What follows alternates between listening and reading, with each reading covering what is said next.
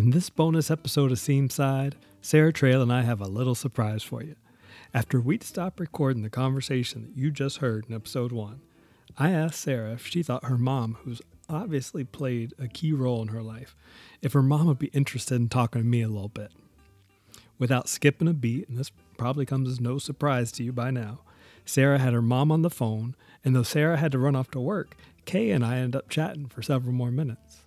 So, what you're about to hear is the unedited conversation that I have with Kay Trail, mother of Sara Trail. I hope you enjoy. Get this on tape. Okay, now we're recording, so anything you say will will get caught. All right. How would I describe Sara? First of all, um, her dad and I, she's our chocolate cookie. So uh, that's the, the the name that we call her in our family.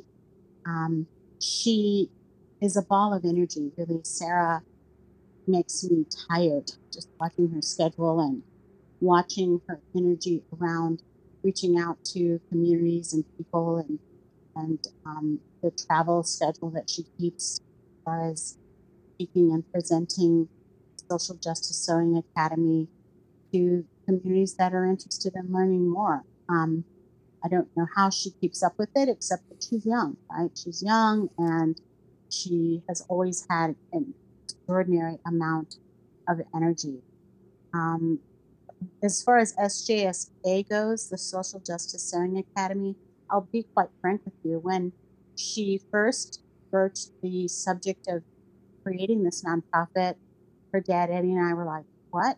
You expect people to sew for you for free and mail it back to you? Um, I know I'm a sewer, uh, not very good at it, but I'm medium. And I said, You know, Sara, when I work on things and I pour my hours into my work, I can't imagine, you know, dipping it into an envelope and mailing it to anyone. I I feel like that's such a personal thing to do and it's such a time, you know, intensive thing to do. I don't know that this business model that you're dreaming of, you know, could really work out. I, I get distracted sometimes my sewing projects sit for months or weeks, you know, depending on what's going on. I said, I just can't imagine how you can, you know, amass a group of strangers who will not only sew for you, but but send it back in a timely fashion so that you can do this e circle. You know, that was her thing. That you know, it's going to be all these women that are connected and men, and they're going to come together, and we're going to have a collective voice.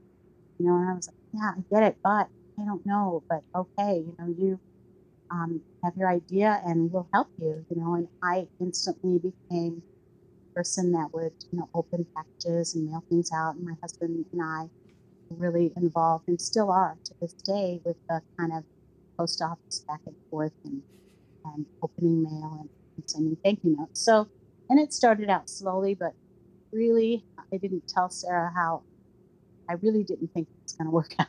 I mean, I that's why young people need to be the leaders of the world, right? Because I was too old to imagine that anybody would um, would be accountable to a, essentially a stranger who was encouraging them to use their voice to amplify, you know, the voices of of LGBT, of youth, of incarcerated individuals, of folks that were and are marginalized in our society. I just didn't think everyone had the heart, perhaps, with the level of enthusiasm that Sara had um, about it, you know, especially, you know, to sew, to spend hours, you know, to not just connect with her feelings and, and share her feelings, but to spend the hours putting together foot blocks of time.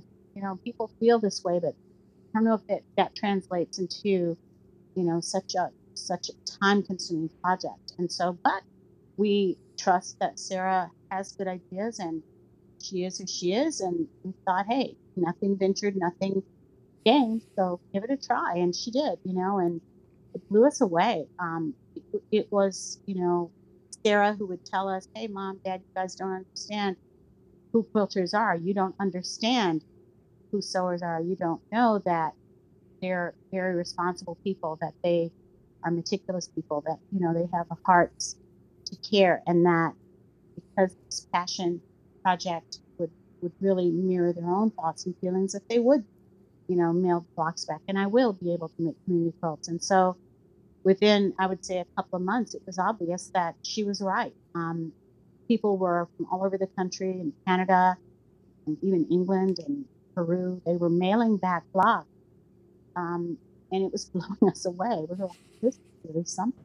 Uh, so, for me, you know, having Sara as our only child, you know, we've watched her go through all of the developmental steps and and you know coming to her own as a young adult. And we find that her energy is contagious and, and mostly her heart is contagious. I i uh, we make no secret that we are a christian family who um, feels like christ-like behavior is really exemplified by the fruit by the fruit of your life. And so we are godly proud not you know, puffed up proud godly proud of sara's fruit in her life we feel like sara's richly blessed because she does care deeply about those individuals that don't care for them.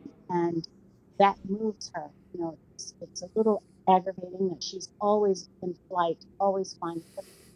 Through COVID, you know, when she started lifting restrictions, like, gee, she's going to get sick. She's always in front of people. And yes, she wears a mask, but, you know, it was a little, it was hard to get used to Sara's new way of living because she's now a very public person and she's on the go, on the go, on the go, and she's working full time the.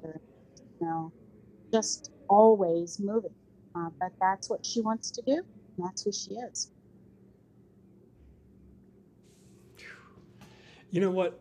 What I heard Sara say when I was talking to her is, "My mom has taught me so much," and what I hear you say talking about her, "My daughter has taught me so much." Would you say that's accurate?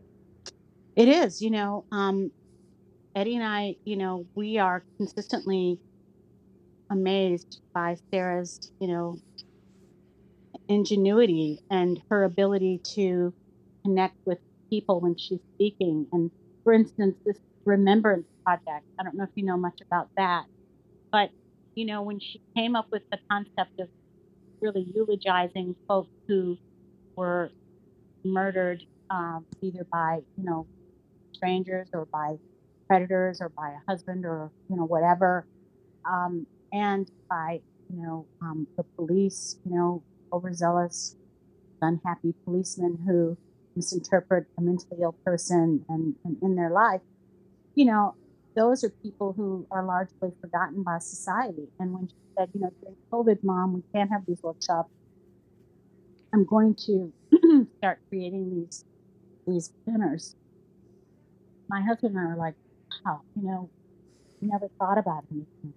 And I know that if my daughter were to be killed by a predator of some sort, it would just catastrophically change my life. and I know that, excuse me, the people that have lost their loved ones, for them, that's a really deep, permanent wound that doesn't necessarily heal. I mean, they learn to adapt, but pain is fresh in those families every day. so when Sara reaches out to those families, you know, and the SJSA community supports them by creating these loving banners.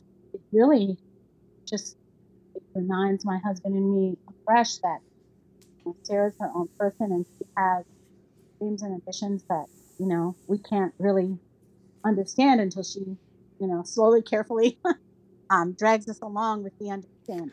So, um, so she's, you know, she is a very unique person that way. Her heart is for the people, and uh, that makes that's really who Sara is on the inside. She's a creative, she's artistic, yes, but she really has a deep level of empathy that we're so glad to see in her because that's our kind of our family motto. We we as her parents are very empathetic people, and so Sara is an empath, you know, but she's a super busy and very aggressive empath.